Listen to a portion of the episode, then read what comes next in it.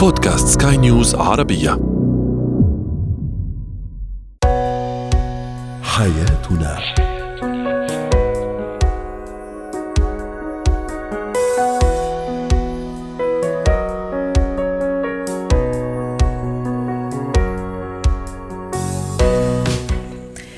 مستمعينا الكرام أهلا بكم معنا إلى حياتنا فضاؤكم اليومي الذي يعنى بشؤون الأسرة وباقي الشؤون الحياتية الأخرى والذي يمكنكم الاستماع إليه عبر منصة سكاي نيوز عربيه dot com slash podcast وباقي منصات سكاي نيوز عربية الأخرى. شاركونا عبر رقم الواتساب 00971 561 886223 معي أنا آمال شاب. اليوم نتحدث عن شخير الشريك كيف يؤثر على العلاقة بينهما؟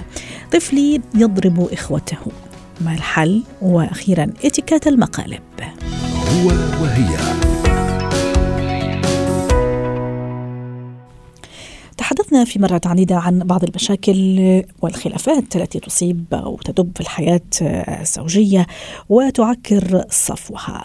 تتنوع هذه المشاكل بين مادية ومعنوية لكن اليوم نتحدث عن مشكلة في الحقيقة هي مشكلة لا يفتعلها الشريك. قد تكون خارجة عن نطاقه أو خارجة عن إرادته. هي مشكلة الشخير شخير الشريك. هل فعلا يهدد الحياة الزوجية ويؤدي إلى الانفصال؟ النفسي والعاطفي والجسدي بين الشريكين. دعونا نتعرف على تفاصيل هالموضوع مع دكتور شافع عنيادي الخبير في العلاقات الزوجية والأسرية. سعد أوقاتك دكتور شافع. يمكن من أول وهلة من أول عنوان ممكن الشخص يقول لا ترى الموضوع عادي لكن لا فعلا بحسب أخصائيين أنه هذه المشكلة اللي هي في الحقيقة هي مشكلة صحية لكن تهدد الحياة الزوجية. البعض منهم حتى يلجأ إلى النوم منفصلا عن الشريك وهنا يبدأ الانفصال العاطفي. والنفسي وما إلى ذلك.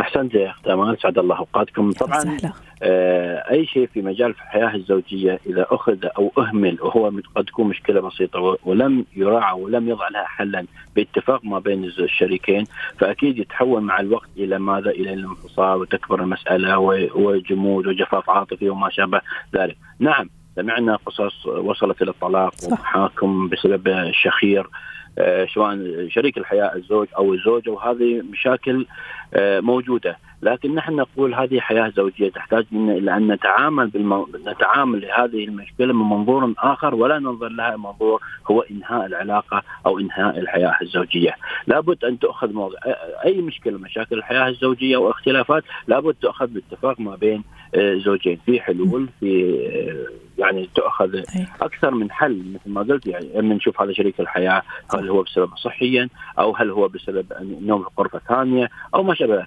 أما أن المشكلة أمان بعض بعض الأزواج يتغافل عن الموضوع ولا يحاول أن يحل المشكلة هذه. مما يسبب لها نوع من الأرق نوع من عدم النوم والهم والحزن. مع الوقت مع الوقت يصير على أن دخول للغرفة أو حتى نوم على السرير كانه مصيبة وكارثة. اي أي شيء في حياتي إذا أنا جلست وتغافلت عنه وهو يؤذيني أكيد بيحول حياتي إلى هم ونكد وأكيد يوصل الموضوع لاكبر من ذلك. صح. هذا أيوه يوصل الموضوع لاكبر من ذلك اللي هو المحاكم الطلاق ممكن حتى شفنا حالات خلع ممكن الشريك ممكن شفناها أيضا ممكن تصور الزوجة ممكن الزوج هو يشخر حتى تثبت عليه هذا الموضوع عدد المرات اللي يشخر فيها. يعني إيش اللي خلى هالكابل يوصل للمحاكم والطلاق والانفصال؟ معقولة ما في حل؟ معقولة ما في تواصل؟ ما في حوار؟ معقول الطرف الشريك هذا اللي عنده مشكلة الشخير عم يكابر ما عم يعترف بالمشكلة ما عم يحاول يحلها ولا الطرف الآخر كمان ما عم يعرف يوصل له معاناته جراء هذا هذا الشخير. خاصة إذا كان بشكل يومي مش فقط عرضي لأنه ممكن تعبان اليوم أو تعبان اليوم لا هو بشكل متكرر ويومي. هو هو اولا اولا بصراحة استهانة بعقد الزواج. م. بصراحة نتكلم واقع استعمال البعض يستهين بموضوع الزواج وينظر الموضوع الزواج كأنه ثوب أنا بسبب أي سبب تافه ممكن أروح انهيه صحيح في مشكلة ولا بد أن يكون الطرفين مع بعض. بعض الأزواج مثلا كزوج لا يعترف بالمشكلة ويقول الموضوع طبيعي فهو يرجع الخطأ للزوج لابد ينظر ويقف مع الزوجه ويضعون حل للموضوع. يعني ما ما يتقابلون. وكذلك للزوجة لا تأخذ الموضوع بأن الموضوع هو لذاتها. يمكن بعض الزوجات والله أنا لا أريد اجرحها ولا أريد أدي تحمل. لكن م. بعد ذلك أنا أفضل لي أن اجرحها أفضل من ما أني أنهي العلاقة والحياة الزوجية. م. فيصير يصير نوع من التشاور ما بين الزوجين. يعني يضعون لهم حل. نحن ما نعرف شو هي المشكلة. هل المشكلة طبية؟ هل المشكلة صحية؟ هل المشكلة في نوع أسلوب النوم؟ أو يعني أما أن تهمل ولا تعالج وتترك هكذا ويعيشون حياتهم بكتله من المشاكل وما شابه ذلك هذا خطأ. هذا حي... هذه حياة زوجية. أنا أريد نوع من السعاده نوع من الاستقرار نوع صح. من الطمأنينة. صح. وخاصة انه الإنسان في النهاية مهما كان الشخص يتبع راحته أيضا دكتور شافع فزي ما تفضلت في النهاية تصبح غرفة النوم يعني المكان اللي الشخص يرتاح فيه بعد يوم كامل من التعب من العمل تصبح مكان منفر لأنه الشريك هذا عنده هذه المشكلة ومش حاب يعترف بها أو الطرف الآخر كمان مش عارف يحلها ولا عارف يعني يبدأ حوار متوازن يوصل فيه معاناته آه، للطرف الآخر. وبالتالي أيضا أحيانا يصير الهروب من هذه الغرفة آه، وأيضا هذا مشكل آخر وباب آخر للمشاكل والطلاق النفسي والطلاق العاطفي. خلاص نصير متعودين على انه إحنا بعد على بعض. ليش؟ لأنه الشريك يشخر الزوج يشخر أو الزوجة تشخر. صحيح. بعدين لابد أن يوجد هناك نوع من الاحترام. نوع من الاحترام الشريك الحياة اللي هو يشخر ونوع من الاحترام الثاني اللي هو مستأذن. يكون نوع من الاحترام مراعاة لمشاعر الآخرين يكون تعاون بينهم. وأنا لا احبذ أختي أمان. نلاحظ بعض بعض الزوجات وحتى بعض الأزواج. وأنا نلاحظ من خلال استشاراتنا بعض الزوجات يأخذون الموضوع من نوع كأنها تتكلم عن عدو. تتكلم ممكن شريك الحياة هذا شخر هذا زعجنا فالمواضيع هاي مواضيع خاصة ما بينكم وبين مثلا الزوج ولا يخرج يناقشون ويتحاورون فيما بين احترام لها. لا أتكلم عن الموضوع كأنه موضوع. أنا استغرب بعض الأزواج يأخذ الموضوع موضوع تافه. موضوع بسيط. أنت تافه إنك أنت نايم. أنت يا مرتاح. أنت ما داري بالدنيا. يعني البعض ياخذ انزعاج مش طبيعي. فاوضع له حل بس مش الحل أن الكتمان و... والبعض صور كمان أنا والله وأنا عم أعمل بحث على الموضوع شفت مقاطع لزوجات يعني قمنا بتصوير الزوج وهو غارق في نومه وهو غارق في الشخير كطريقة للتعبير عن المعاناة. أتصور يعني طريقة مش مش صح الأجدر إنه تروح تحكيه بدل ما تصور وتعرض معاناتها على الناس على القصي والداني ممكن اللي يكون معاها اللي يكون ضدها. يعني الأجدر أنه لا أروح أحكي وأتكلم بصراحة. ممكن حتى أخذ بيده ونروح نشوف إذا المشكلة طبية مشكلة صحية حتى نلاقي لها الحل. صحيح. مثل ما قلت انت بعض خاصة إحنا نرجع حق مواقع التواصل الاجتماعي والكل جالس تعرض مشكلة هذا خصوصيات. صح. يعني مهما كان الإنسان يعني هذا كزوج كشريك أنا كيف أنا أنا أتكلم عن أن نقول والله يشخر المفروض ما أعمله. فما بالك اللي يصور واللي تسجل واللي تنقل وتعاسم زوجك كيف يشخر؟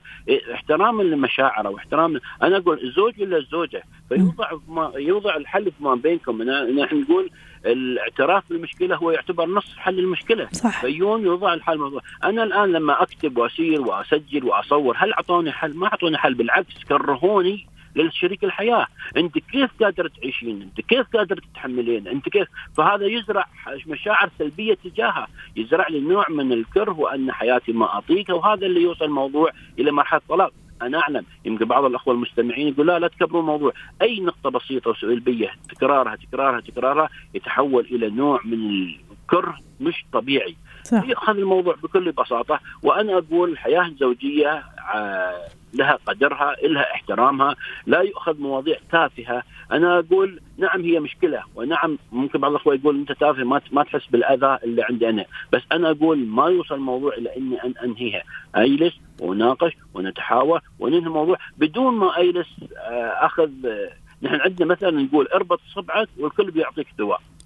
فانت إذا عرضت مشكلتك على مواقع التواصل أو الكل بيعرض لك حلول فأنت جالسه تتكلمين اعمال مثل سلة المهملات من كل واحد الأفكار السلبية كيف تتعاملين؟ اللي شيلي شعره من راسه واللي ارفسيه واللي جلبيه واللي رش عليه ماي واللي ليش أنا ليش أنا أضع شريك الحياة حق التجارب للآخرين أو استهزاء أو احترام الآخرين، إذا صح. هم ما احترموه المفروض أنا كشريك الحياة المفروض مني أني أحترم شريك الحياة لإنسانيته قبل كل شيء ثم العقد اللي موجود بيننا. صح. والعقد هذا فيه طبعا مودة ورحمة وسكينة، شكرا لك دكتور شافع نيادي أسعدتنا اليوم ونتمنى لك أوقات سعيدة.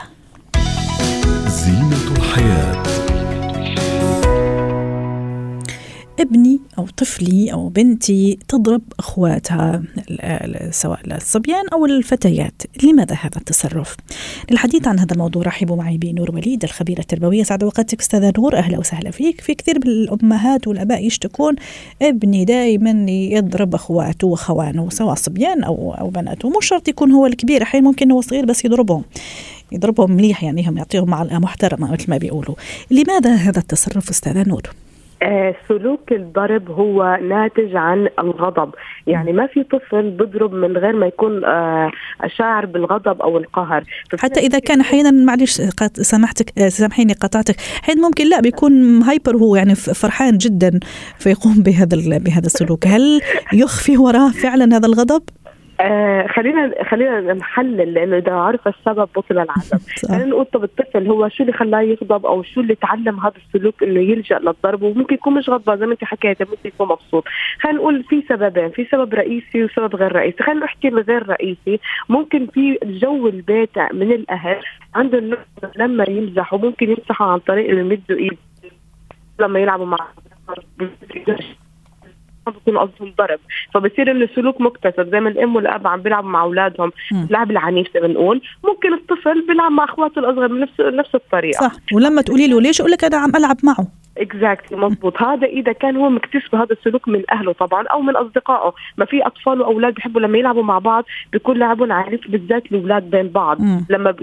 ياما بشوف أولاد بتضاربوا ليش تضربوا لا إحنا بنلعب. هم بيكونوا مبسوطين. بس مش عارفين ضربة منهم ممكن قد تأذي. صح. ممكن هالضربة تيجي على الرقبة تيجي على العين. ما عارفين إنه هذا الضرب وكل ما عم يكبروا الأولاد بتكون إيدهم أقوى. فاللاعب اللي عمره سنتين ثلاث سنين غير الخمس سنين غير السبع سنين. فإذا تعودوا على هذا السلوك الضرب اللي هو نوع من اللعب فهذا لا ممكن يأذي لقدام وبيكون يأتي لضرر جسدي. خلينا نحكي لو كان الموضوع بالعكس إذا هو كان الطفل عنده نوع من القهر أو الغضب يعني ويقصد يقصد أنه يضرب مش مش قصده اللعب.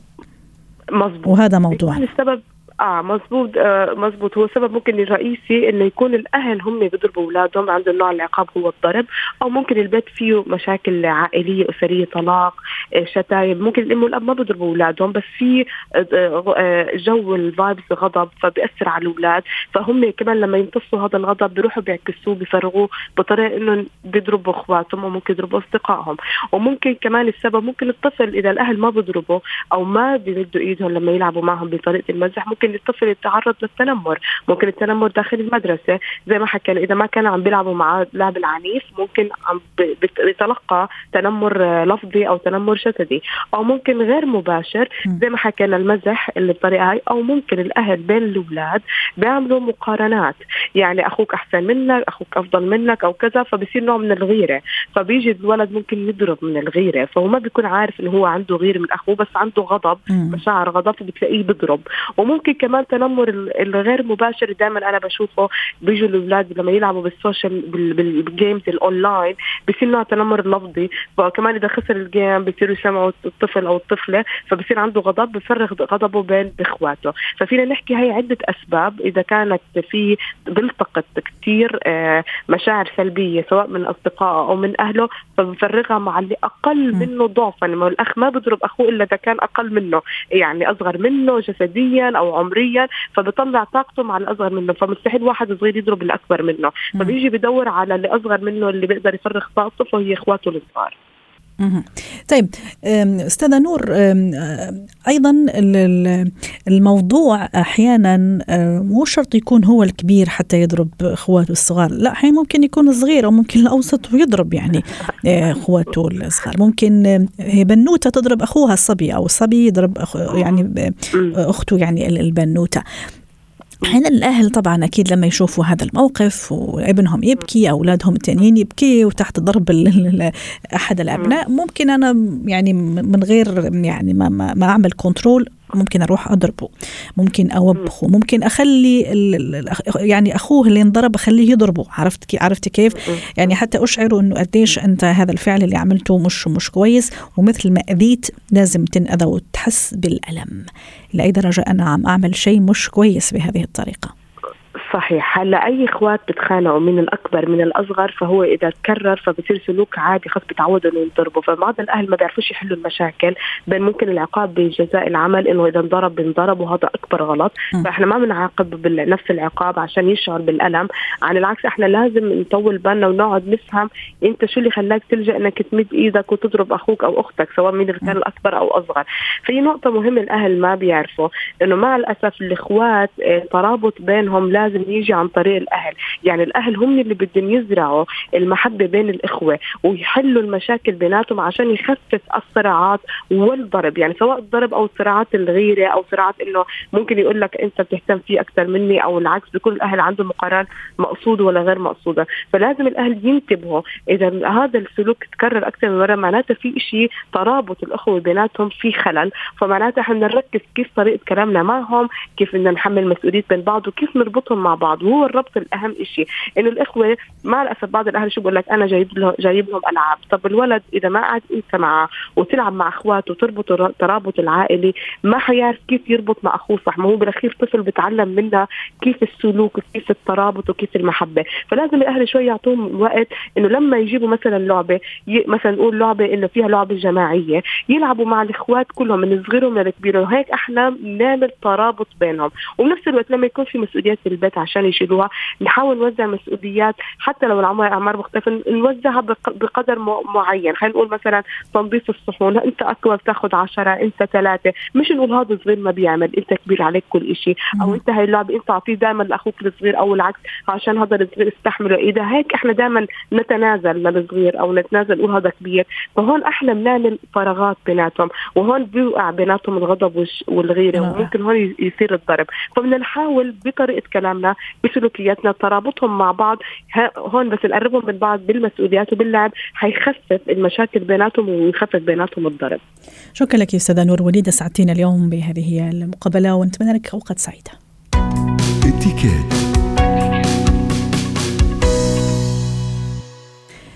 في بين بعض الأصدقاء ما يعرف بالمقالب يعني حتى نضفي جو من المتعة من الضحك من المرح بين كأصدقاء ممكن أقارب حتى إذا كانت العائلة أو صلة القربة يعني كثير وثيقة. لكن أحيانا هذا المقالب تأتي بنتائج عكسية وأحيانا كارثية حتى ممكن تزعل منا أصدقائنا اللي عملنا فيهم مقلب ممكن حتى تؤدي أحيانا لمشاكل ممكن صحية لا سمح الله يعني آه، حوادث خلي أقول مش مشاكل صحية حوادث ممكن آه، مش مش لطيفة رغم أنه أنا نيتي كانت لطيفة وكانت جيدة وإيجابية.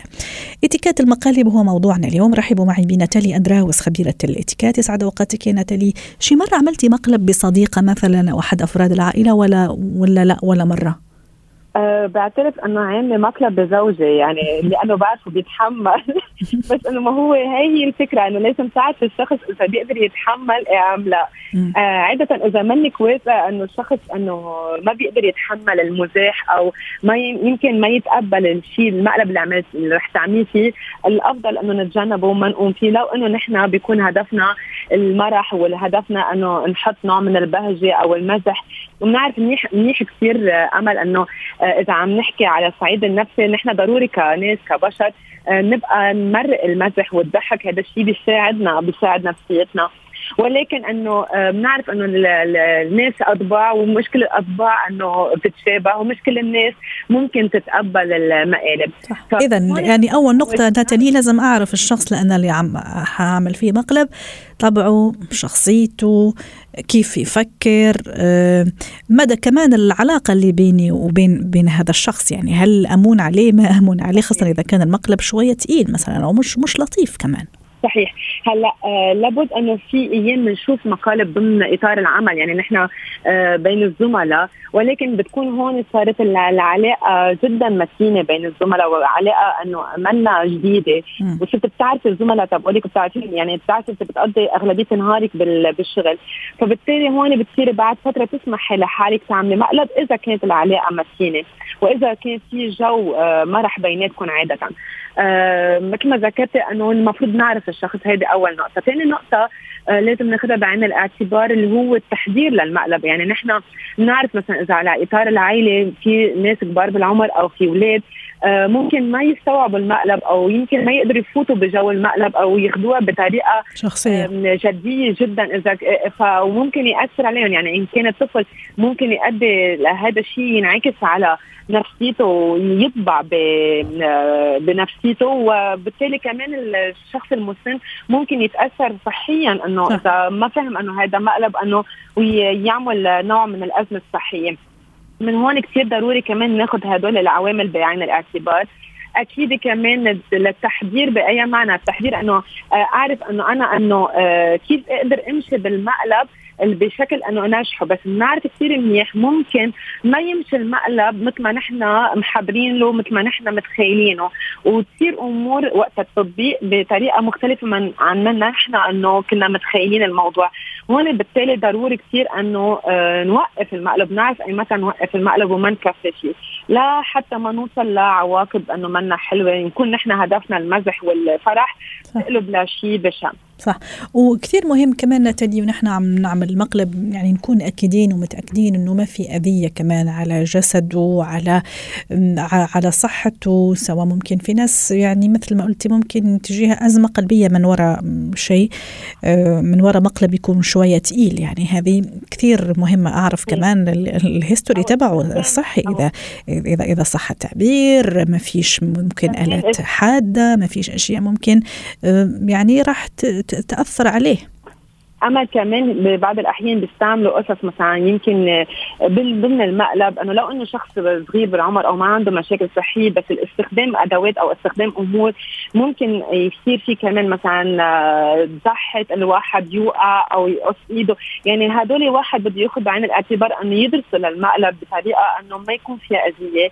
إضافة للأذية الجسدية كمان في عنا الأذية بنعرف وقع الكلمة في أيام بيكون كمان لها ثقل وفي لها أذية نفسية وبالتالي كمان آه، في أيام استخدام بعض الأمور مثلا يمكن خاصة بالدين يمكن خاصة بالنوع الجنس إذا امرأة أو يعني آه، مثلا يمكن موضوع إذا عم نحكي بموضوع إنه حبل أو بموضوع يعني بنعرف هدول في مواضيع حساسة وبنجرب إنه نتجنبهم هدول المواضيع وما نتطرق فيهم. يعني بنعرف كثير منيح ممكن إنه مثلا آه، للدروب اللي عملتها ب بجوزي اللي كنت عم بقول انه إنه قلت له أنا حامل بس إنه هي كانت إنه هيك مزح وهي أنا ما كنت حامل. هلأ هي أنت مع جوزك هون قادرة تعملي هذا المقلب بس إنه ممكن ما تعملي مع مثلا بيت حماكي لأنه هذا الشيء ما رح ياخذوه بطريقة محببة. صح صحيح صحيح. أه أيضا نتالي موضوع ال social media آه، إذا حكينا كمان الاذى النفسي في ناس مثلا تعمل مقالب في أصدقاء في في أهل في أقارب وتروح تنشر هذا على ال social media. في ناس عادي تتقبل في ناس لا تتأذى كثير خاصة إنه ما يكون بيني وبين شخص يعني مش بين شخصين. بين أكثر من شخص ممكن مجموعة ثم ننشرها أيضا على وسائل التواصل الاجتماعي. فممكن هون الشخص يتأذى حتى وإن لم يخبرنا ممكن يستحي أو خلص بالنسبة له. هي صارت وصارت لكن أتصور نفسيا ممكن البعض يتأثر كثير. حتى نختم معك نتالي لذلك نحن دائما بنقول كل شيء ينشر على مواقع التواصل وقتها بيكون انفولد يعني في شخص آخر معني بهذا الشيء اللي نحن رح ننشره. كثير ضروري نسأله قبل ما ننشر ناخذ الموافقة تبعيته قبل ما ننشر. من نفسنا ونقرر عنه للشخص. يعني آه وقتها دائما إنه في حياة أو في آه آه يعني معلومات عن شخص آخر دائما نحن لازم نرجع لهذا الشخص الآخر قبل ما نحن نقرر وننشر. ونحن للأسف كمان مع أطفالنا كمان هم صغار ما بيعرفوا. ثلاث أربع سنوات نعمل فيهم مقالب نشوف ردة الفعل حين نخوف مساكين رعب صريخ بكاء. أنا أضحك لأني عملت فيه مقلب لكن في نفس الوقت للأسف إني أنشر هذا على وسائل التواصل الاجتماعي شكرا لك ناتالي أندراوس اسعدتينا اليوم أتمنى لك أوقات سعيدة. حياتنا. ختام حلقة اليوم من حياتنا. شكرا لكم وإلى اللقاء.